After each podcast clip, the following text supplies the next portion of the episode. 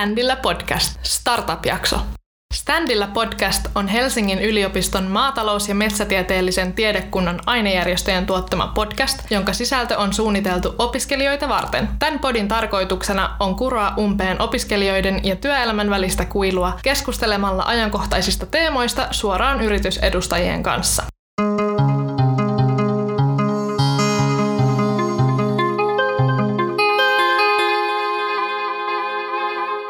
Moikka moi! Tää on Startup-jakso. Mitä Startup-jakso tarkoittaa Ständillä podcastissa?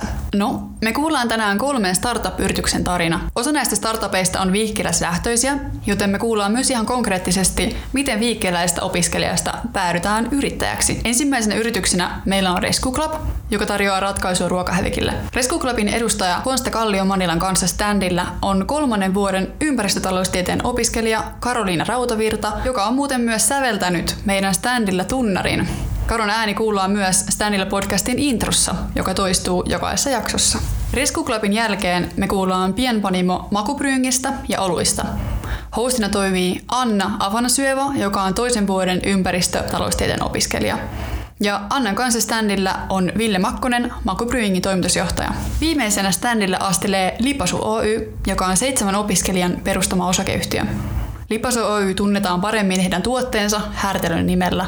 Härtelöä edustaa Kaisa Andersson, Kannivahen elintarviketieteilijä. Kaisan kanssa Ständillä on Siiri Räisänen, kolmannen vuoden elintarviketalouden ja kulutuksen opiskelija. Tänään kuullaan vastauksia muun muassa seuraaviin kysymyksiin.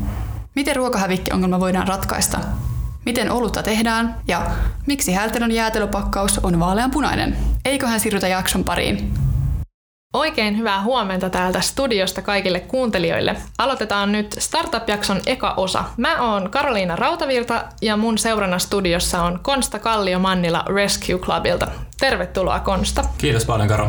Mahtavaa, että ollaan saatu sut vieraaksi tänne tänään. Mutta jes, mennään vaan aiheeseen. ResQ on varmasti monelle kuuntelijallekin tuttu appi, josta voi ostaa hävikkiruokaa huokeeseen hintaan. Tää yritys on aika nuori, se on perustettu viisi vuotta sitten. Kertoisit sä Konsta ensin vähän itsestäs, kuka sä oot, millaisia töitä sä teet ResQlla ja miten sä oikeastaan päädyit sinne töihin? Joo, tota, mun nimi on tosiaan Konsta Kallio-Mannila. Mä oon tota, kaksikymmentäneljävuotias ja Hankkenilla opiskellut nyt, mä oon siellä viidettä vuotta. Toisaalta ne opinnot on kyllä jäänyt vähän, vähän kesken, kesken tällä hetkellä, että kandin jälkeen ei su- juuri mitään siellä ole tullut tehtyä. Ja tuonne ResQlle se varmaan tässä onkin just vähän vienyt, että oon tehnyt siellä vähän enemmän duunia ja sitten mä oon kanssa tota psykaa alkanut opiskelemaan tässä sivussa, että sinne olisi tarkoitus hakea maisteriin. Ää, Niin mä aloitin siis siellä ResQllä osa-aikaisena tuossa noin kaksi vuotta sitten suunnilleen siellä myynti, myyntitiimissä. Eli homm, menin mukaan hommaamaan uusia, uusia partnereita meille, eli just näitä ravintoloita, kahviloita ja kauppoja, ketkä pystyy sitten myymään tuon meidän palvelun kautta sitten hävikkiruokaa. Tai miten mä olin päätynyt opiskelemaan juuri, juuri tätä ja niin oliko se, oliko se niin kuin liittynyt jotenkin tähän ResQ:hyn, niin ää, kyllä noi hankkeen opinnot tietenkin siinä auttanut, auttanut kun oli tuolla yritysmaailmassa duunissa, mutta eniten ehkä mitä tuolla opinnoissa on oppinut on enemmän semmoinen kyky oppia, oppia uusia asioita, että harvahan kun valmistuu, vaikka mä en itse ole valmistunut mistään, niin sieltä koulusta saa kaikkia taitoja, että yrityselämässä kuitenkin sit, sit pitää oppia taas uusia, uusia juttuja, se on oikeastaan se tärkeä, tärkeä ainakin mun kokemuksen mukaan, että se taito, taito oppii, oppii uusia asioita. No osaisitko kertoa jotain siitä, että miten ResQ oikeastaan syntyi? Mulla ei valitettavasti ole tähän niin tosi semmoista deepiä tarinaa, koska mä en ole ollut sit alusta asti mukana. Mut mun käsityksen mukaan tää oli aika, aika simppeli juttu, että oli, oli ongelma, eli ruokahävikki ja sitten oli, oli nuori, nuori porukka, jotka sitten alkoi sitä ratkaisemaan. Ei oikeastaan sen kummempaa, että samaan aikaan itse asiassa lähti liikkeelle tuolla Ruotsissa ja ää, Tanskassa meidän kilpailijat ää, tota Karma ja Chyky Chyko, jotka aloitti samaan aikaan, että varmaan niin kuin yleisesti noihin aikoihin on havahduttu tähän ruokahävikkiongelmaan vähän enemmän tosissaan, kun on huomattu miten, miten iso juttu se on. Okei, no minkälaisia haasteita tässä viiden vuoden aikana on tullut vastaan? Ää, no kyllä tässä on ollut vaikka mitä oikeastaan, että vaikka mä nyt en ollut koko aikaa mukana, on kyllä kuitenkin kuullut aika paljon hauskoja tarinoita työ, työkavereilta tuolta, mitä siellä on tapahtunut. Et mehän oikeastaan oltiin aika lähellä jopa mennä niinku konkurssiin, kun me tuossa lähdettiin laajentaa liian, liian nopeasti liian moneen maahan. Ja tietenkin se maksaa paljon rahaa, kun lähdetään, lähdetään tolleen laajentaa. siitä niin kuin viisastuttiin ja päätettiin niin kuin keskittyä just tänne Suomen markkinoille ja validoida tämä konsepti täällä ja tehdä kaikki mahdollisimman hyvin täällä eka. Ja sitten kun me ollaan täällä vähän tultu viisaammiksi, niin sitten me pystytään taas lähteä uudestaan, uudestaan laajentamaan. Ja toisaalta ollaanhan me niin koko ajan oltu myös aktiivisia Ruotsissa ja sitten nyt avattiin Puola tuossa noin vuosi sitten, että se on vielä, vielä aika alkutaipaleella just kun tämä korona, koronakin iski tuohon. Mm. Sielläkin aika pahaan paikkaan. Ja sitten meillä on vielä toi Saksa, missä me tällä hetkellä ää, se appi on olemassa, mutta me ei tällä hetkellä niinku aktiivisesti sitä niinku markkino- markkinoilla tehdä töitä. Mutta joo, siis ihan lähitulevaisuudessa toivottavasti päästään taas laajentamaan ulkomaille myös nyt, kun on taloudellinen puoli turvatumpi taas, kun ollaan Suomessa, Suomessa kasvettu, kasvettu enemmän. Joo, onko niinku korona miten vaikuttanut just vaikka Suomessa teidän myyntiin tai toimintaan miten? No yleisesti tietenkin se on ollut iso haaste, koska ravintola-alalla toi iski tosi pahasti, että kun mm. ravintolat joutui menemään kiinni, että ei saanut, saanut ää, asiakkaita palvella siellä itse ravintolassa. Mutta itse asiassa niin ihan silloin, kun korona puhkesi, niin meillä tuli oikeastaan maaliskuussa niin paras myyntikuukausi siihen mennessä. Okay. Et nyt ollaan toisaalta onneksi päässyt siitäkin jo, tai se tietty vielä siitä uusi ennätys, mutta tota, kun kaikki ravintolat oli menossa kiinni ja tuli hirveä painikki päästä eroon kaikista raaka-aineista, mm. niin siinä onneksi me pystyttiin auttamaan monia. Et tietenkin tuo tilanne on ollut kyllä tosi tosi ikävä monelle ravintolalle ja monikin meidän partneri on joutunut laittaa lapun luukulle. Mm. Tosi valitettava tilanne, mutta me ollaan kyllä siinä yritetty, yritetty auttaa parhaamme mukaan ravintoloita. Et me sitten lanseerattiin tommonen ominaisuus myydä ihan normaalia ruokaa myös ResQissä, jonka nimi oli niin kuin ei-hävikkiruoka. Et sit pystyi ravintolat myös myymään takeawayta halvemmalla tuolla provikalla heille. Sitä, sitä kautta niin kuin tuomaan lisä, lisämyyntejä heille, kun oli tosi vaikeat ajat, niin yritettiin tuoda siinä niin kuin kortemme kekoon myös. Nyt toisaalta se ominaisuus on pois käytöstä, että kun tilanne on parantunut siitä, että ravintolat ainakin saa olla auki, mm. niin me ollaan kuitenkin ja halu, me ollaan ja halutaan olla myös jatkossakin ensisijaisesti niin hävikkiruuan palvelu, että me ei mm. haluta tuohon normaalin ruuan myyntiin silleen liikaa, liikaa sotkeutua, mutta tota, silti koettiin tarpeelliseksi tehdä tämmöinen toimenpide tuossa. Ja tietenkin nytkin kun näyttää, että tämä tilanne on vähän pahenemassa taas, niin saa nähdä, että mitä tapahtuu. Et meillä on kuitenkin sit se vaihtoehto taas tukea, tukea meidän partnereita, jos, jos tarve tulee taas. Onko ravintoloita niin kun yleisesti, jos ei nyt tätä korona-aikaa lasketa mukaan, niin onko vaikea saada mukaan vai millainen se prosessi on? No siis kun mä aloitin tuolla ResQllä, niin mä ajattelin, että tämä on helpoin duuni ikinä, koska mun mielestä se on niin helppo, helppo valinta, että jos on ravintola, sulla on mitä tahansa hävikkiä ja sen voi myydä, niin miksei. Ja kuitenkin meidän palvelu on myös sillä, että se ei maksa, maksa mitään olla mukana, että ei mitään kuukausimaksuja, että ravintolat maksaa vaan provikkaa sen perusteella, mitä he myy. Niin siihen nähden se on ollut mun mielestä yllättävän vaikeaa, mutta kun mitä pidempään on tehnyt töitä, niin alkaa ymmärtää sitä, että ResQ ei kuitenkaan ole heidän ykkösprioriteetti. Mm. Että ravintola-ala on, vaikka mä en ole itse ikinä missään ravintolassa ollut töissä, niin kuitenkin on ymmärtänyt, että se on ihan älyttömän kiireistä ja ne katteet on tosi pieniä, kun ResQ ei ole ikinä, ikinä tule olemaan todennäköisesti minkään ravintolan, eikä se kuulukaan olla niin, että hävikillä tehdään sitä rahaa, vaan se on sellaista, mm. niin kuin, että vähennetään kustannuksia ja saadaan ehkä joku pieni voitto mahdollisesti siitä raaka-aineesta, mikä on jäänyt yli. Se on ollut sitten niin loppujen lopuksi yllättävän vaikeaa saada, saada paikkoja mukaan, varsinkin tuossa alussa, mutta nyt onneksi, kun me ollaan kasvattu ja kasvattu, niin se tulee koko ajan helpommaksi. Et moni niin kuin lähtee jo ihan oma-aloitteisesti mukaan, että laittaa meille viestiä tai tota, kirjautuu oma- omatoimisesti tuolla meidän meidän sivuilla, että tota, koko ajan tuntuu menemään kuitenkin parempaan suuntaan. Hmm, se varmaan vaatii myös niin kun ihan ravintoloitsijoilta sen niin kun tavallaan mielen muuttumisen, että hävikistä yhä enemmän niin kun ihmiset kiinnostuu ja, ja siitä ongelmasta, että kaikki silleen sit alkaa just kantaa oman kortensa kekoon, vaikka se olisikin pieni, just näin. pieni juttu. Öö, No, Ständillä podcastille voi laittaa kysymyksiä jaksoja varten Instagramissa. Ja yksi kysymys, mikä tuli ResQlle, oli, että miten taataan, että ravintoloiden myymä ruoka on oikeasti hävikkiä? Joo, tämä oli itse asiassa hyvä kysymys, koska tämä on niinku aika lailla mun vastuulle osuu tuolla niin meidän myyntitiimissä, okay. että kun mun rooli on semmoinen nimeltään niin account manager, eli mä, mä huolehdin meidän nykyisistä partnereista, että en enää niin hommaa uusia, vaan olen niin huolehdin niistä ja millaisia tarjouksia sieltä tulee ja neuvon parhaani mukaan, niin tämä myös osuu, osuu just mun, mun rooliin. Se on aika, aika vaikea kysymys, koska on niin paljon erilaisia vaihtoehtoja käyttää ResQtä. Esimerkiksi toi Konnichiwan susibuffa, niin he myy sillä tavalla, että he pitää sen buffetin tuoreena, eikä sillä tavalla niin joudu heittää, heittää niitä susheja roskiin, mutta he tekee sen sillä tavalla, että he ottaa suoraan sieltä buffetista ää, ne sushit, ja sitten asiakkaat on laittanut meille monesti viestiä, että mikä juttu tää on, että tulee suoraan buffetista, vaikka se on sellaista niin kuin ennakointia, että he osaa niin kuin ennakoida se niin hyvin, niin monesti tietenkin tulee myös väärinkäsityksiä, että ravintolat luulee, että saa myydä vaan niin kuin alennuksella ja tehdä asiakkaalle vaan niin kuin se normaali tuote, mikä ei tietenkään ole palvelun idean mukaista.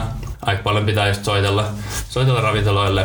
Kuitenkin se ongelma on siinä, kun me ollaan nyt kasvattu niin paljon, niin meillä ei vaan ole yksinkertaisesti resursseja olla yhteydessä joka ikiseen niin kuin epäilyttävään tarjoukseen. Mm. Kun siellä tulee välillä sellaisia, vähän kuulostaa oudolta, että on ResQ-tuote, mutta sitten siinä saattaa olla joku tarina taustalla. Kun mä soitan sinne, niin mä ymmärrän, että ahaa, että tämä on tosi järkevä juttu, miten he myy tätä. Ja välillä on vaan väärinkäsitys. Tietenkin me pyritään, pyritään pitää se palvelu just vaan siinä hävikkiruuassa, mutta aina, aina se ei vaan niin kuin ole mahdollista olla yhteys, yhteydessä jokaiseen ja selvittää niitä, mutta kyllä mä sanoisin, että ehkä niin jopa yhdeksänkymmentä prosenttia, kahdeksankymmentä prosenttia niistä, kelle päädyy jopa soittaa, niin sitten siellä on joku luonnollinen selitys, mitä siellä myydään. Onko teillä ResQlla sitten tällä hetkellä haussa uusia työntekijöitä tai kesäksi kenties aukeamassa harjoittelijan paikkaa, ja millaisia tyyppejä te ylipäätään mielellään palkkaatte teidän tiimiin? Joo, tota, kyllä mä koko ajan oikeastaan, kun kasvataan, niin tarvitaan uusia työntekijöitä.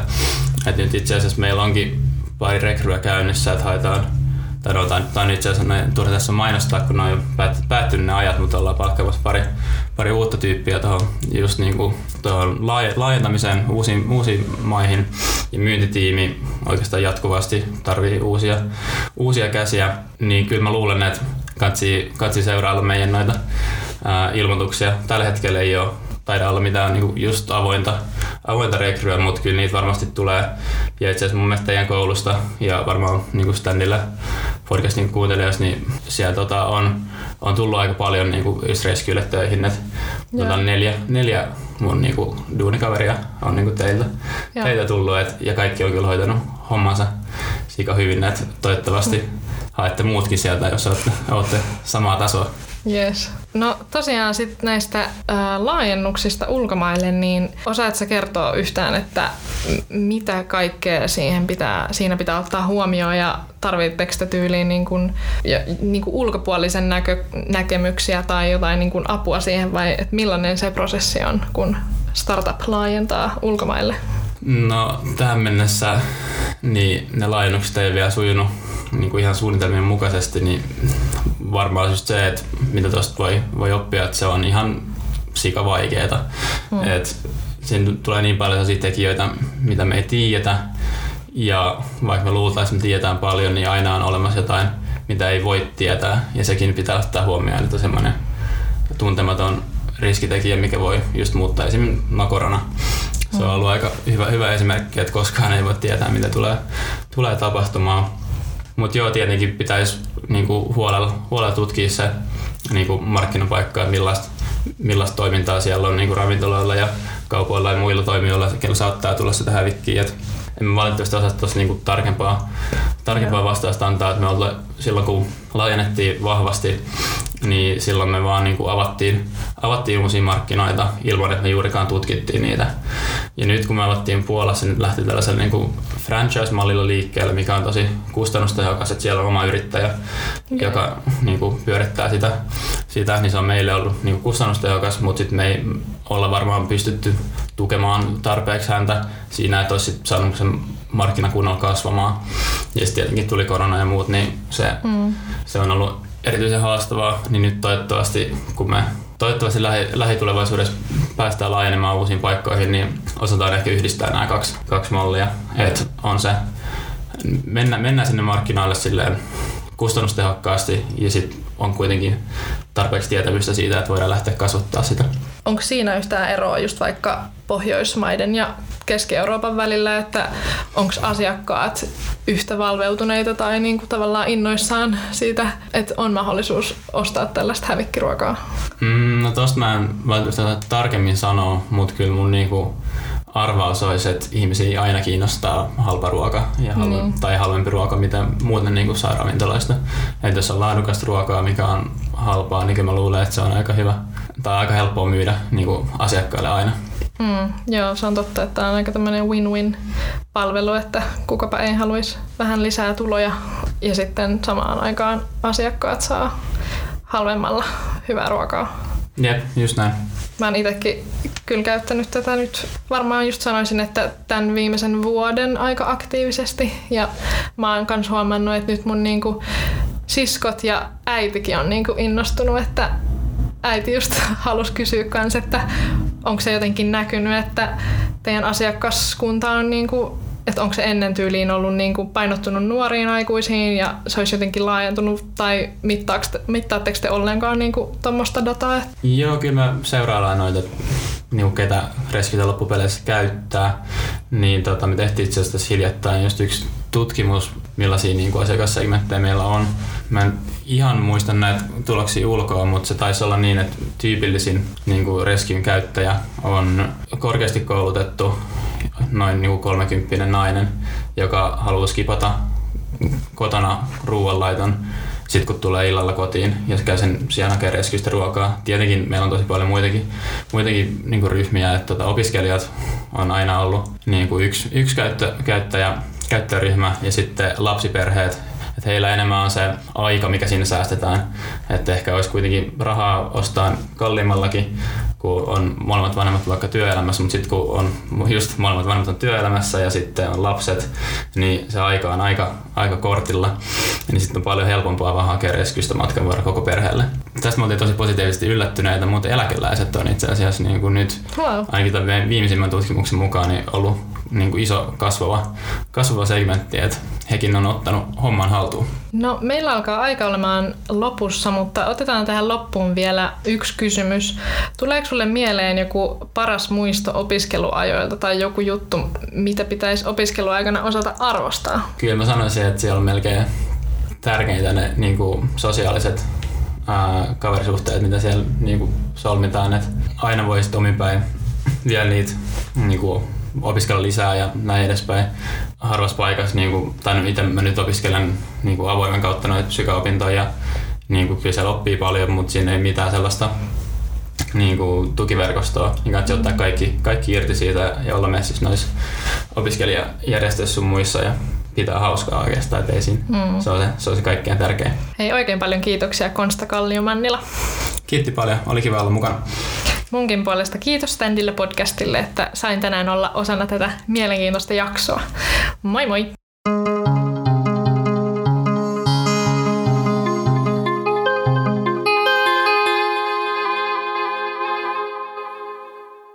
Moikka! Mä oon Anna Afanasjeva, toisen vuoden ympäristö- ja elintarviketalouden opiskelija, ja tässä mun vieressä on Makupryynginkin toimitusjohtaja Ville Makkonen.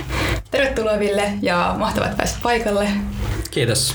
Ja lähdetään semmoisesta kysymyksestä liikkeelle, että sä oot itsekin viikkitaustainen, niin mitä sä oot opiskellut ja miten päädyit just sitä opiskelemaan? Joo, eli tota, mä oon opiskellut sellaista pääainetta kuin elintarvikeekonomia, mitä mä oon ymmärtänyt, että ei enää ole olemassakaan. Että tota, äh, mut siis käytännössähän tää oli niinku elintarviketalouteen sovellettua taloustiedettä, mitä, mitä opiskelin. Ja se, miten sinne päädyin, oli oikeastaan tota, mulla oli muutama ystävä, jotka oli kuullut tällaisesta niin kuin mahdollisuudesta tai niin kuin opintoaineesta. Sitä kautta sitten niin kuin kiinnostuin ja lähdin itsekin hakea sinne. Pääsin sisään ja niin kuin sitä kautta sitten tota, tutustuin koko juttuun vasta sitten, kun olin päässyt sinne sisään ja innostuin sitten ja päätin, päätin jatkaa sitten ihan, ihan tota loppuun asti. Okei. Okay. Kuulostaa aika lailla mun tarinalta kanssa. Mm. Että vasta sit paikan päällä saa tietää, että millaista se on. Entä mitä kautta sä sitten päädyit Makubrewingiin ja miten Makubrewing syntyy ylipäätään? Jaa. Kertoo vaikka tälleen, että niin kuin sitten viikkiopiskelujen aikana ää, aloin, aloin vähän niin kuin enemmän tutustua ja harrastaa oluita. Ää, mä oon ollut mukana perustamassa muun muassa Weikki Brewing Society. Mm, okay. Muistaakseni kirjoittanut sen yhdistyksen säännöt. Ja olin, olin ensimmäinen toiminnan tarkastaja silloin aikoinaan. Ja sitten, sitten itse asiassa päädyin tekemään mun gradunkin pienpanimoista. Se sitten, tota, sitten kun valmistuin kaksituhattaneljätoista, niin mä olin ensin töissä Gigantilla. Mä opin myymään siellä aika hyvin. Ja sitten sieltä mä pääsin Unit Drinks Finlandille, joka on tällainen niin kuin oluiden ja viinien ja muiden alkoholien maahantuoja yhtiö. Ja siellä, sieltä tein sitten niin kuin myyntiedustusta pari vuotta, jonka jälkeen menin Viinitielle. Ää, mä siellä tota, vastasin niin kuin Viinitien oluiden maahantuonnista. Sen jälkeen mä jäin vähän pidemmälle isyysvapaalle, jonka aikana mä juttelin sitten tota Makupryyngiin perustaja silloisen toimitusjohtajan Jussi Tammisen kanssa, että jos kiinnostaa, niin heillä olisi, heillä olisi niinku tota vientimyyjälle ja myynnin kehittäjälle niinku paikka. Ja sitten sinne, sinne sitten päädyinkin. Se miten mm. Makupryyngi taas on perustettu, niin on, on enemmänkin niinku Jussin tarina. Vuonna kaksituhattayksitoista tehnyt jo pidemmän uran I B M:llä. A T K-myynnissä mm. ja, ja ehkä vähän leipäytynyt siihen myöskin siinä niin kuin vuosien varrella ja olisit päätynyt äh, työkomennukselle Irlantiin, minne oli lähetetty muitakin suomalaisia, muun muassa tällainen herra kuin Juhani Repo, joka on nykyisin meillä niin kuin oluiden tekijä tai kaikesta tuotannosta vastaava tyyppi. Juhani ja Jussi tietysti niin kuin tapas siellä Irlannissa ja tutustu jonkun varmaan Guinnessin höyryisen illan aikanaan sitten niinku tullut mieleen, että, että mitä jos Suomessakin olisi joskus niinku vastaava olutkulttuuri, kun oli silloin Irlannissa. Ja mm. täytyy muistaa, että kaksituhattayksitoista on ollut niinku olut maailma, olut maailma niinku tosi erinäköinen. Suomessa on ollut ehkä viisitoista, ehkä kaksikymmentä pienpanimoa, kun nyt niitä on yli sata. Sanotaan näin, että Makupryyngi on perustettu aika oikeaan aikaan. Että kaksituhattakolmetoista varmaan viety P R H:hon niin kuin paperit ja kaksituhattaneljätoista sitten tuotu ensimmäinen kaupallinen ollut tulos. Ja silloin, silloin niin kuin panimoita on ollut se ehkä kolmekymmentä. Markkina on ollut hyvin, hyvin erilainen. Okei, okay. Siistiä. Päästiin just niin kuin siihen oikeaan aikaan palattaa. Joo. No, kun sä oot kuitenkin opintojen aikana jo tutustunut olueen ja niin kuin myöskin tehnyt töitä näiden parissa jo ennen Makupryyngiä, niin oliko siinä vaiheessa, kun sä päädyit tähän mukaan, niin oliko enää sen jälkeen mitään, mikä olisi yllättänyt olueen liittyen, vai oliko se kaikki niin kuin tuttuu kauraa? Ehkä semmoinen niin kuin siistein yllätys oli silloin, kun alalle on tullut, että tää on, tää on niin kuin tosi kiva ala siitä, että joo, toki vähän kilpaillaan, mutta ollaan kuitenkin niin kuin tosi hyviä kavereita kaikkien muiden pienpanimoiden kanssa ja pidetään hauskaa yhdessä ja vaihdetaan niin kuin hyviä käytänteitä ja koitetaan tehdä niin paljon yhdessä juttuja kuin on mahdollista. Toki jonkin verran niin kuin viranomaiset kieltää sitä meiltä, että mm. et, tota, tällaiset kaikki yhteistyöalueet sun muut on niin kuin periaatteessa kiellettyjä sillä uhalla, että sit menettäisiin niin kuin meille, meille kuuluvat verohyödyt. Mm. Mutta sekin on vähän semmoista aika laveeta se tulkinta nykyään, että jonkin verran niitä pian yhteistyöalueita tehdään. Niin kuin mahdollisuus olisi, että siitä jäisi vähän niin kuin kiinni. Oh, okay. No, millaista on sitten olla pienpanimoyrittäjä ja kuinka suuresti se eroaa vai eroako kuinka paljon isommista toimijoista? Mm, ja siis mä en, en ole ollut minkään ison yrityksen toimitusjohtaja, että mm, et vaikea vastata, mutta joo, siis periaatteessahan niin noi, tässä näkee tosi kivasti sen, että miten, miten niin pienet yritykset ja isot yritykset eroaa sillä niin toiminnaltaan, että mä oon ollut kuitenkin, mä oon ollut siinä Brygaffillakin töissä. Mm. Silloin kun mä opiskelin, mä tein siellä varmaan kuuden kuukauden mittaisen niin kesätyö plus harkkajakson. Onhan se niin huomattavasti jäykempää. Ehkä, ehkä siellä on niinku sit se, että kun firma on stabiilissa tilassa, se ei enää kasva, mutta tulosta pitäisi koko ajan tehdä niinku enemmän. Tarkoittaa sitä, että se toiminta on enemmän sellaista niinku kaiken tehostamista, kun meillä se on taas sit niinku ennemmin sitä, että haetaan, haetaan sitä kasvua ja haetaan sitä myyntiä ja saa olla aika luovakin siinä, että mitä tehdään koko ajan. Mm. Niin, niin se on, se on kyllä mun mielestä ainakin paljon hauskempaa. Niin, no kuulostaa. Kuulostaa kyllä paljon kivemmalta. Uh, entä jos siirrytään enemmän niinku tuotantoasioihin, niin millainen oluentekoprosessi tarkemmin on? Joo, no siis tota, sehän kaikkihan lähtee siitä, että oluessa on neljä pääraaka-ainetta, on vesi, mallas, humala ja hiiva. Ensimmäinen vaihe on tietysti niin kuin valita se resepti ja niin kuin, että mitä lähdetään tekemään, valita raaka-aineet siihen, valmistella raaka-aineet. Uh, eli puhutaan sellaisesta niin kuin maltaiden rouhinnasta tai sitten tota, lähdetään, lähdetään tekemään mäskäystä, mikä on, on prosessi, joka johtaa siihen, että, että siitä syntyy vierre, joka on sitten se, että siellä, siellä on mallas sellaisessa muodossa, että hiiva pystyy käyttämään sitä ravinnokseen, sitä sokeria, mitä, mitä siinä maltaassa on. Sitten kun vierre on valmis, niin se keitetään ja keiton aikana tai joskus keiton jälkeenkin vähän lisätään niin kuin sitten se humala siihen olueen ja keiton jälkeen vierre alkaa olla siinä kunnossa, voidaan siirtyä käymistankkiin. Siellä se sitten käykin sen neljästä viikosta eteenpäin. Ja no, tavallaan se käyminenhän on niinku yksi kaksi viikkoa, mutta sitten se kypsyminen on niinku oluttyylistä riippuen, että kuinka kauan se viekään aikaa. Mut oluen tai vierteen tekemiseen kestää päivä, oluen tekemiseen kestää ehkä kaksi kuukautta tai kuukausikin riittää joissain tyyleissä. No käykö sitten usein semmoista, että vaikka käymisessä tulee jotain ongelmia ja joudutaan heittää satsiroskiin? Ei usein, okay. Mutta käy. Mm. Et, tota, joskus joskus tota, hiiva saattaa kuolla. Voi johtua siitä, että lämpötilakontrolli on pettänyt tai sit siitä, että hiiva on ollut huonolaatusta. Joskus, joskus taas sitten jatkuu. Jos tehdään jotain kokeellisempaa olutta, niin sit voi tulla muita ongelmia ja ollaan itse sitä mieltä, että ei tätä voi siirtää tai niinku laittaa markkinoille, niin päädytään sitten enemmän siihen ratkaisuun, että kaadetaan pois. Mutta mut niinku, sehän ei ole mitään kivaa hommaa, että se on aika kallista. Mm-hmm. Niin, vaikuttaa siltä, että ruokahävikki on siis suht vähän. Niin entä muut vastuullisuuden näkökulmat, että onko ollut kuinka vastuullinen juoma? Äh, no, sivuvirrathan on aika isoja. Mäskiä syntyy niinku useita satoja kiloja niinku viikossa, mutta me ollaan kehitetty siihen sellainen ratkaisu, että me viedään Tuusulan lähialueen farmareille rehuksi. Et se on jopa niinku eläinlääkäreidenkin suosittelema niinku ravin, ravinne farmieläimillä. Ja ravihevoset tykkää. Okay. Uh, muuten oluesta tietysti niinku energiankulutus on aika isoa, että sitä kautta syntyy, syntyy päästöjä, mutta me ollaan tehty sellainen aika isokin ilmastoteko tai ympäristöystävällinen teko, että me ollaan siirrytty kokonaan pulloista pois, niin käytetään vaan tölkkejä, jotka on niinku, ja siitäkin, että ne on huomattavasti pulloja kevyempiä ja kierrätettävämpiä, niin, mm. niin on, on niinku ympäristöllä hyötyä. Siistiä. Onko teillä sitten aikeena vielä tulevaisuudessa vielä entisestään jotenkin kehittää sitä kiertotaloutta ja vielä entistä enemmän minimoida hävikkiä? Joo, että kyllä, kyllä me ollaan tehty, tehty sellainen päätös, että halutaan olla hiilineutraaleja mm. ja, ja nyt sitten niin kuin seuraava pro, prosessi onkin se, että me selvitetään ne meidän päästöt.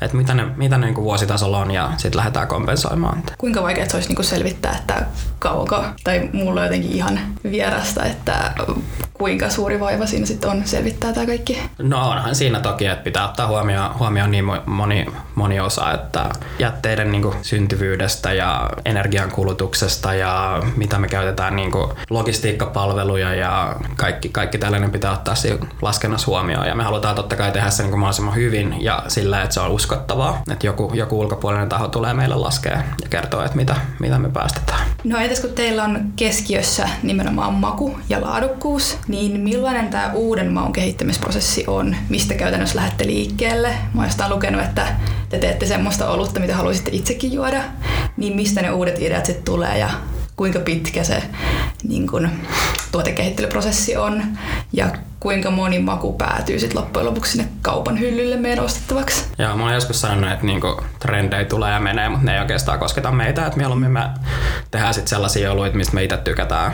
Se, se miten niinku tuotekehitys meillä menee, niin me pidetään useampi kerta vuodessa tällaisia niinku koko henkilöstön kattavia tuotekokouksia, missä kaikki tavallaan saa tuoda esille niitä omia ideoitaan ja tavallaan tyylejä, mitä haluaisi tehdä, mitä me ei olla vielä ehkä tehty. Et mehän ollaan oltu sillä aika simppeliä, että meillä, meillä on niinku aina oluen nimi on käytännössä ollut tyylin nimi ja se idea on tavallaan se, että me halutaan, että se oluttyyli on niinku meidän tulkinta siitä oluttyylistä parhaimmillaan. Näissä näis kokouksissa tuleekin usein aika paljon niinku hyviä ideoita ja oluttyylejähän on niinku satoja ja me ollaan tehty niistä ehkä niinku muutamaa kymmentä vasta, että Ihan.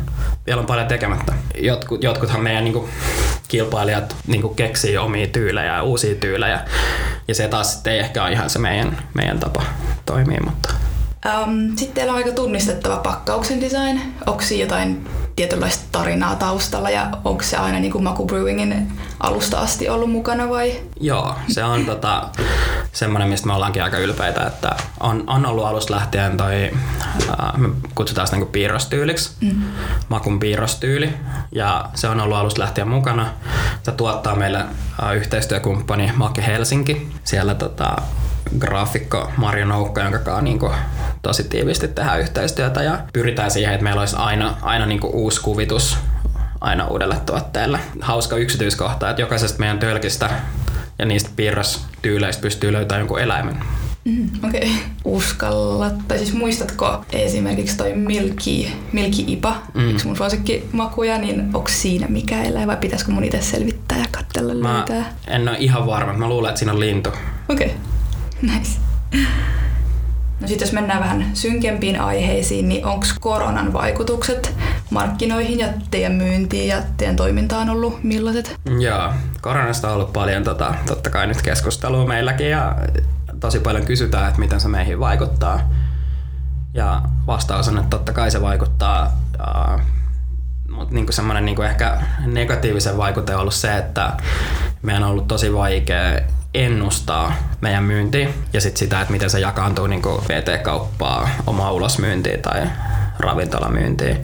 Ravintolamyyntiä on totta kai ollut tosi maissa koko vuoden. Kesällä sen vähän, vähän niin kuin nousi takas sinne, missä sen kuuluisi olla, mutta nyt se taas tietysti tästä varmasti menee vähän alaspäin. Se ravintolamyynnin sakkaaminen on ehkä johtanut siihen, että päivittäistavarakaupassa ja omassa kioskissa myyntiä on niin kuin kasvanut aika paljonkin. Ja sitten kun meillä oli tälle vuodelle anyway, meillä oli niinku tiedossa, että me tullaan kasvaa päivittäistavarakaupassa aika paljon, mm. niin ehkä oikeampi kysymys on se, että kuinka paljon enemmän me oltaisiin kasvettu, jos koronaa ei olisi olemassa. Mm, aivan. No mutta ihan mahtavaa, että just silloin teitte sen päätöksen, että kasvatatte mm. päivittäistavaramyyntiä anyway. Um, onko teillä sitten aikeena joskus vielä laajentua Suomen ulkopuolelle vai pysytäänkö täällä mieluummin? No tota, meillähän on ollut aina vähän aikeena niin kuin tehdä vientiä ja aina ollaan mm. vähän tehtykin. Esimerkiksi viime vuonna meidän vientimyynti oli ehkä joku viisi prosenttia meidän liikevaihdosta, eli ei kauheasti, mutta jotakin. Aina, aina se on niin kuin kiva, kiva juttu, kun tulee vientimyyntiä, mutta ei, ei se semmoinen niin kuin meidän juttu ole. Et kotimarkkina on vielä suht ottamatta. Kuitenkin suomalaiset niin kuin elintarvikkeet tunnetaan niiden laadukkuudesta ja siitä mm. niin kuin hyvästä suomalaisesta brändistä. Toivotaan, että sitten ehkä joskus tulevaisuudessa otetaan siitä vielä enemmän kiinni. Kyllä. No entä tähän vähän pohdiskelevampi kysymys loppuun. Et viime aikoina Suomessa on ollut nähtävissä just semmoista pienpanimobuumia, kuten sanoitkin, että siitä muutamasta kymmenestä pienpanimosta on yhtäkkiä homma räjähtänyt käsiä. Täällä on muutamia satoja nyt. Niin mitä luulet, miten tämä tulee muuttumaan tulevaisuudessa? Uskoisitko, että tämä on ihan vaan, ihan vaan trendi? Että joskus kaikki menee niin kuin taas siihen alkutilanteeseen vai onko tämä ihan pysyvä ilmiö? Suhteellisella varmuudella voi sanoa, että on pysyvä ilmiö. Mm. Että tota, kaikkia lähtee oikeastaan siitä, kun Yhdysvalloissa joskus kahdeksankymmentäluvun puolivälissä syntyi niin kuin ensimmäisiä niinku pienpanimoita ja ja sillä sil, niinku tavallaan puhutaan ensimmäisestä pienpanimovallankumouksesta ja ja tota, se on niinku tavallaan vasta nyt se mitä jenkeissä tapahtui joskus yhdeksänkymmentäluvulla alkaa olla nyt vasta niinku täällä päin. Et, et todellakin ollaan niinku menossa enem, enemmän siihen suuntaan, että ny, nythän niinku pienpanimoita kulutetaan Suomessa ehkä niinku viisi prosenttia kaikesta oluesta mitä Suomessa juodaan. Joskus neljänkymmenen vuoden päästä se on todennäköisesti niin kuin lähempänä viisikymmentä prosenttia, niin kuin se nyt Yhdysvalloissa on tällä hetkellä. Ö, olisiko teillä aikeena sitten panostaa enemmän vaikka someen, kun miettii, että pienpanimotuotteissa on tullut just tavallaan etenkin nuorien keskuudessa aika trendikkäitä. Olisiko niin kuin Makubrewingista tulossa vielä suurempaa someilmiötä, esimerkiksi Instassa? Mm, joo, kyllä, kyllähän se niin kuin olisi kiva. että et tulisi, mutta me, me tehdään itse asiassa aika paljon. Kaik, käytännössä kaikki, no yhdeksänkymmentäviisi prosenttia meidän markkinoinnista on, on niinku sosiaalista mediaa, että se on tosi kustannustehokasta ja niiden, niiden tota, ilmiöiden ja äh, hyvän kontentin luominen on, on niinku kaikki kaikessa. Että tehdään paljon töitä sen, sen niinku saralla ja koitetaan, koitetaan totta kai, että se olisi, se olisi vieläkin, vieläkin seuratumpaa, mitä se tällä hetkellä nyt on. Eli sulla on ollut varmaan aika paljon hyötyä niin kuin vanhoista elintarvike-ekonomian opinnoistakin tuossa. Siis on, on varmasti, ja ehkä eniten niinku se, että on, tuntuu, että on niinku jonkin siinä niinku opintovuosien aikana tuli, syntyi jonkinnäköinen ymmärrys siitä, että miten, miten niinku Suomen päivittäistavarakauppa on niinku keskittynyt. Mm-hmm. Niin tota, se, sen, sen kun niinku hiffaa, niin se on aut, auttanut kyllä meitä.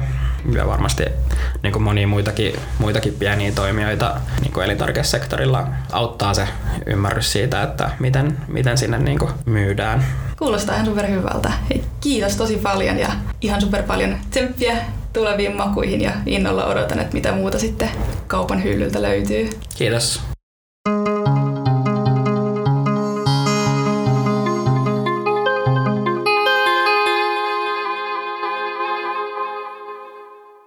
Moikka kaikille Ständillä Startup Podcast-jakson kuuntelijoille minunkin puolesta. Mä olen siis Siiri Räisänen ja meillä täällä vieraana on Kaisa Andersson, yksi seitsemästä Härtelön perustajista. Tervetuloa Kaisa.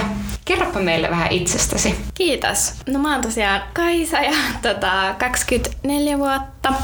Mä opiskelen elintarviketieteitä niin kuin me kaikki Härtelön perustajat. Ja meillä ei Härtelössä ole mitään niin kuin omia rooleja sinänsä. Eli, eli me tehdään kaikki vähän mistä tykätään ja mitä osataan. Ja mä oon esimerkiksi tämän kesän hoitanut meidän somepuolta, että postailu Instagramiin ja vastailu siellä viesteihin. Ja mä tykkään esimerkiksi puutarhan hoidosta tai parvekeviljelystä ja, ja uimisesta ja kissoista. Niin mäkin. Sä opiskelet tällä hetkellä ja oot Härtelössä toiminnassa mukana. Ja olisi kiinnostavaa kuulla, miltä sun viikko on näyttänyt. No, tällä viikolla Härtelöön liittyen niin meillä on ollut ö, kaikkien kesken yhteinen palaveri, missä ollaan käyty ihan kaikki ajankohtaisia aiheita ja ö, siellä maisteltiin kanssa itse asiassa vähän tuotekehityksen tuotteita eli uutta tulevaa makua. Ja sitten mä oon ö, postannut yhden I G-kuvan ja vähän seuraillut siellä, että minkälaista viestiä tulee ja muuten niin kuin opiskellut ja vähän käynyt metsässä ja uimassa ja tällaista, että ihan ää, rentoa opiskelijan arkeen. Eli te saitte kurssilla idean Härtelöön, härkäpapujäätelöön. Miten, se, miten tämä idea lähti kehittymään siellä?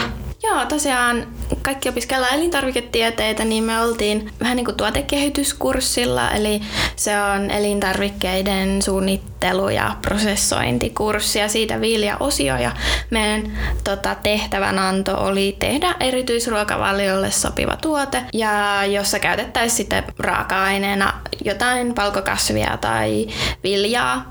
Ja härkäpapu oli silloin tosiaan tosi alkoi olla trendikäs raaka-aine ja meidän siinä profakin mainosti sitä, että oli tullut jotain uutta hienoa härkäpapurouhetta sinne, niin pitihän sitä nyt hyödyntää, mutta me haluttiin tehdä sitä jotain tosi erilaista kuin mitä silloin markkinoilla jo oli. Sitten silloin oli härkisteen yhdistä ja tällaista ja me palloteltiin ideoita esimerkiksi mämmistä, koska oli pääsiäisen aika ja, ja jogurtista ja tällaisesta, mutta päädyttiin sitten kokeilemaan jäätelyä. Okei, ja sitten teillä oli valmis tuote. Mis, miten tämä lähti sitten kurssin jälkeen rullaamaan? Siinä kurssilla saatiin tosi hyvää palautetta ja, ja yllättäen onnistuttiinkin siinä ihan vaikka melkein ekalla kerralla, tai no oikeastaan ekalla kerralla saatiin niinku purkkiin ihan hyvää ää, jäätelöä.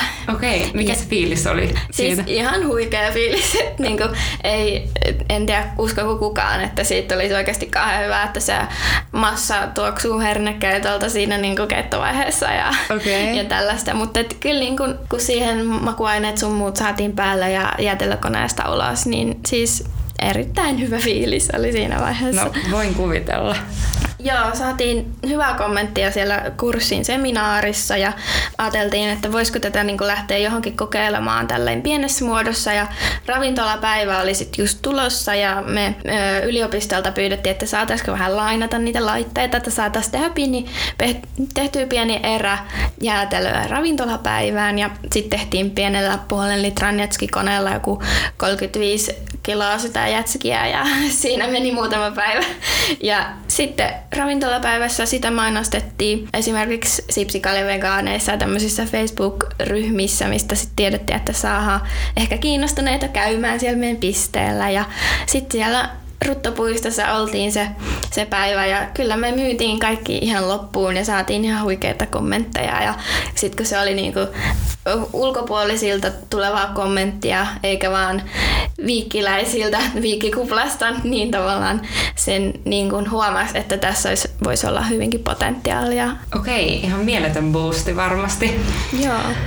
Mitäs sitten sen jälkeen? Te saitte varmaan mediassa näkyvyyttä tästä aika Joo, paljon. Joo, saatiin ravintolapäivästä iltapäivälehtiin ja, ja vaikka mihin kirjoitettiin meistä. Että kyllähän se nyt härkäpapojäätelö oli sen verran oudon kuuluinen juttu, että piti, piti sitten mediassakin otettiin se siitä, niin kuin huomattiin se. Mageeta.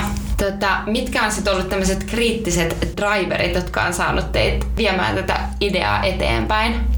Ainakin se, että, että oli niin kuin paljon kiinnostusta, just se media huomioon, meitä kysyttiin eri tapahtumiin ja tällaisiin, joten meidän piti, tai me haluttiin tehdä sitä jätskiä niin kuin lisää. Sitten oli tulossa suomalainen menestysreseptikilpailu, mihin haettiin siinä syksynä kilpailijoita ja pistettiin sinne hakemus ja tiedettiin, että sitten jossain vaiheessa loppusyksystä tiedettiin, että päästiin semifinaaliin ja sitten semifinaalia varten tekemään pitchausta ja meidän Annika sitten siellä pitchas ja päästiin finaaliinkin siinä, niin se kyllä niin kuin jotenkin vaan vei meitä eteenpäin niin kuin aika kovaa vauhtia siinä.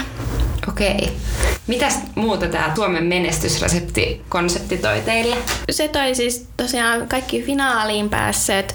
Kuusi sai viisitoistatuhatta euroa tuotekehitysrahaa, eli sen sai käyttää sitten kaikki, sen, kaikki sai käyttää siihen, mihin tarvisi. Että vähän tuotekehitystä tehtiin ja just tämmöistä kaikkea markkinointitutkimusta tehtiin ja, ja apua tämmöisiin asioihin ja muutenkin sen ohjelman aikana öö, tehtävinä oli tosi hyviä juttuja, missä pääsi niinku miettimään tosi laajasti kaikkea, mitä tämmöiseen elintarvikekehitykseen ja tuotteen markkinoille tuomiseen tarvitaan. Että se, oli, se oli hyvä boosti ja siinä oli semmoinen aikaikkunakin, missä piti sitten rutistaa kasaan se tuote ja saada purkkiin. Ja, ja, ja sitten päästiinkin sitä kautta vähän niin kuin pikavauhtia sinne S-ryhmän hyllyille. Te olitte siis toisen ja kolmannen vuoden opiskelijoita, kun Lipasu Oy perustettiin. Te olette varmaan tarvinnut paljon apua. Onko apua ollut helppo pyytää ja kieltä te olette saaneet neuvoja? On tietysti välillä vaikea pyytää apua, mutta, mutta kyllä sitä on saanut aina kun on pyytänyt ja elintarvike alan silleen piirit on Suomessa aika pienet, mutta tosi kannustavat ja positiiviset ja ne on aina kun on tarvinnut apua, niin ollaan saatu, saatu paljon tukea ja, ja jotkut isommatkin firmat on vaan pyytänyt meitä silleen niin kuin käymään, että tulkaa kertomaan teistä ja on ollut tosi kiinnostuneita, innostuneita meistä ja äm, tässä on tietysti päässyt luomaan suhteita, mitkä toivottavasti tulevaisuudessakin auttaa esimerkiksi työnhaussa tai tämmöisissä, joka on ollut niin kuin kyllä ihan parasta ehkä tässä, tässä matkassa, että ihania kokemuksia ja suhteita on päässyt luomaan. Kiva kuulla. Ja te teette siis nykyään Valion kanssa yhteistyötä. Kerro siitä.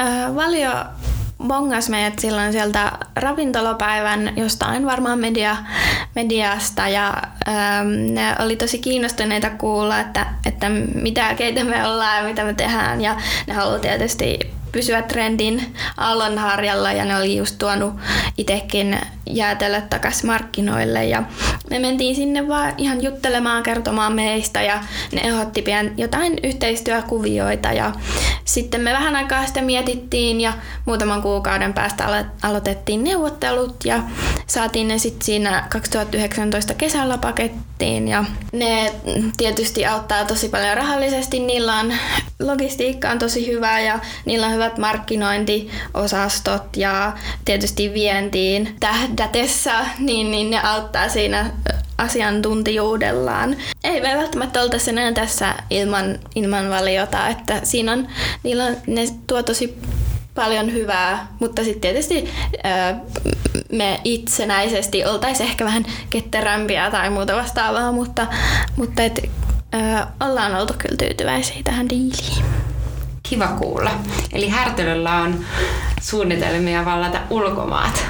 Joo, kyllä se olisi niinku meidän ihan unelma tässä lähitulevaisuudessa jopa.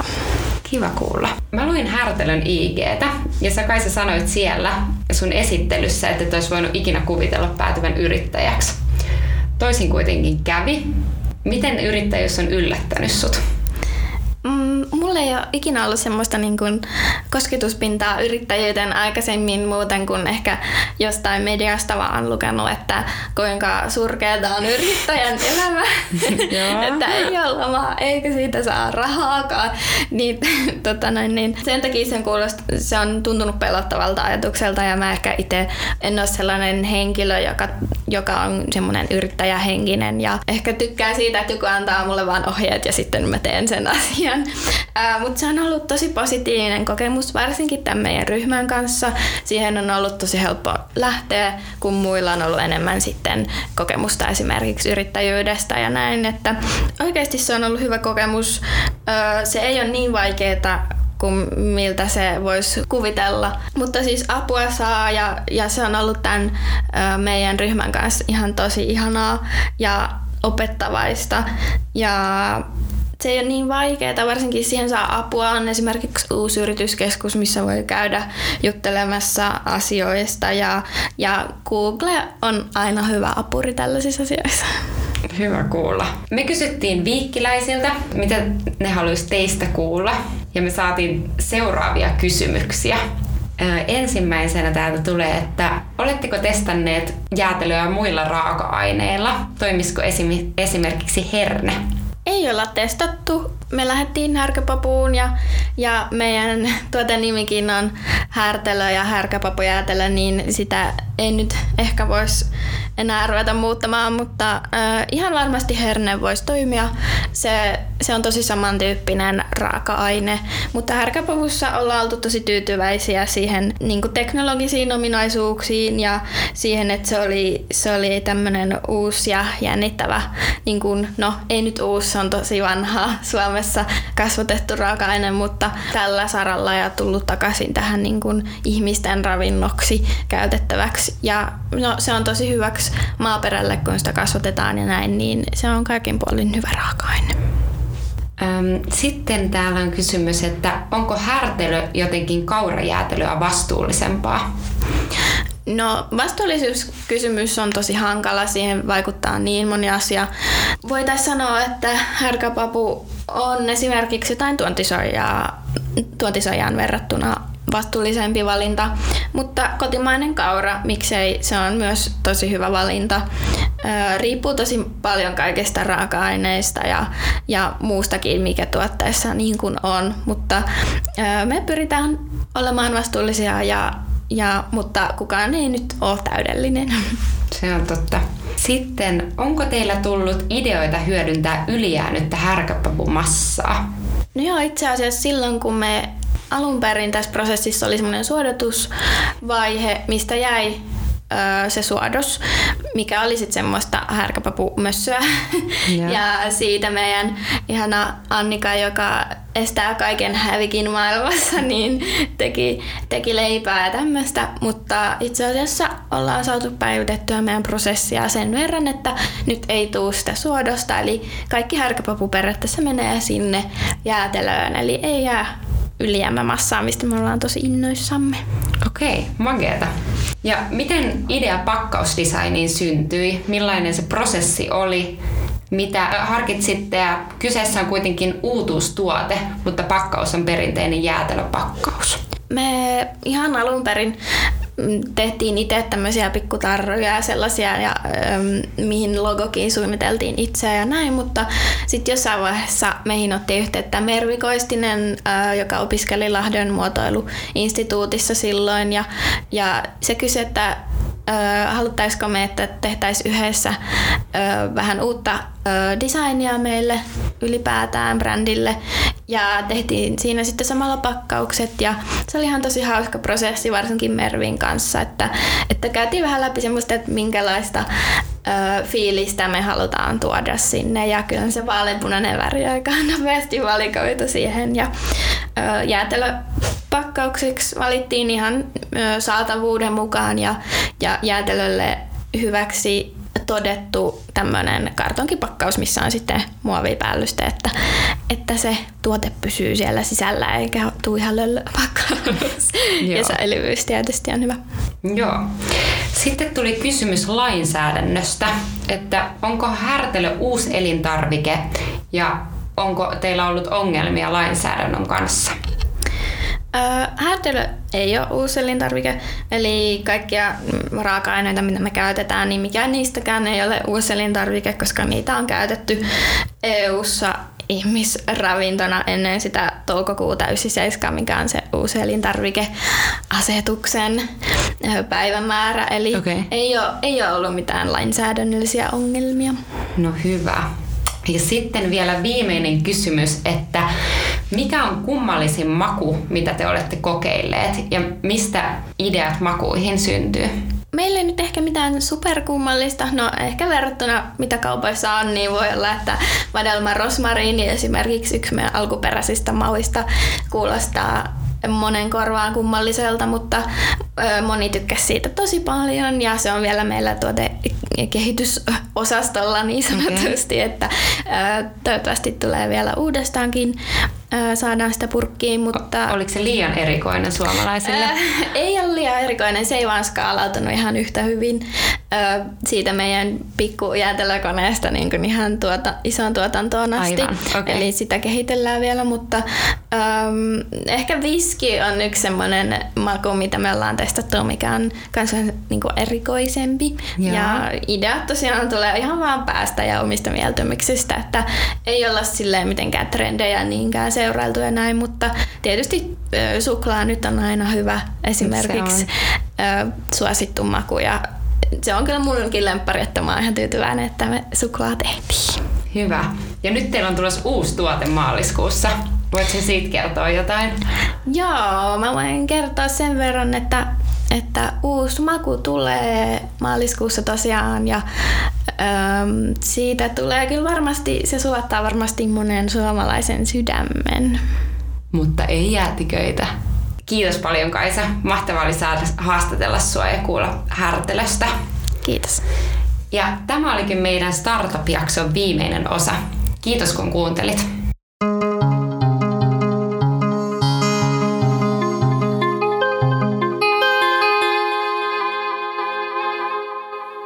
Ständillä Podcast. Startup-jakso.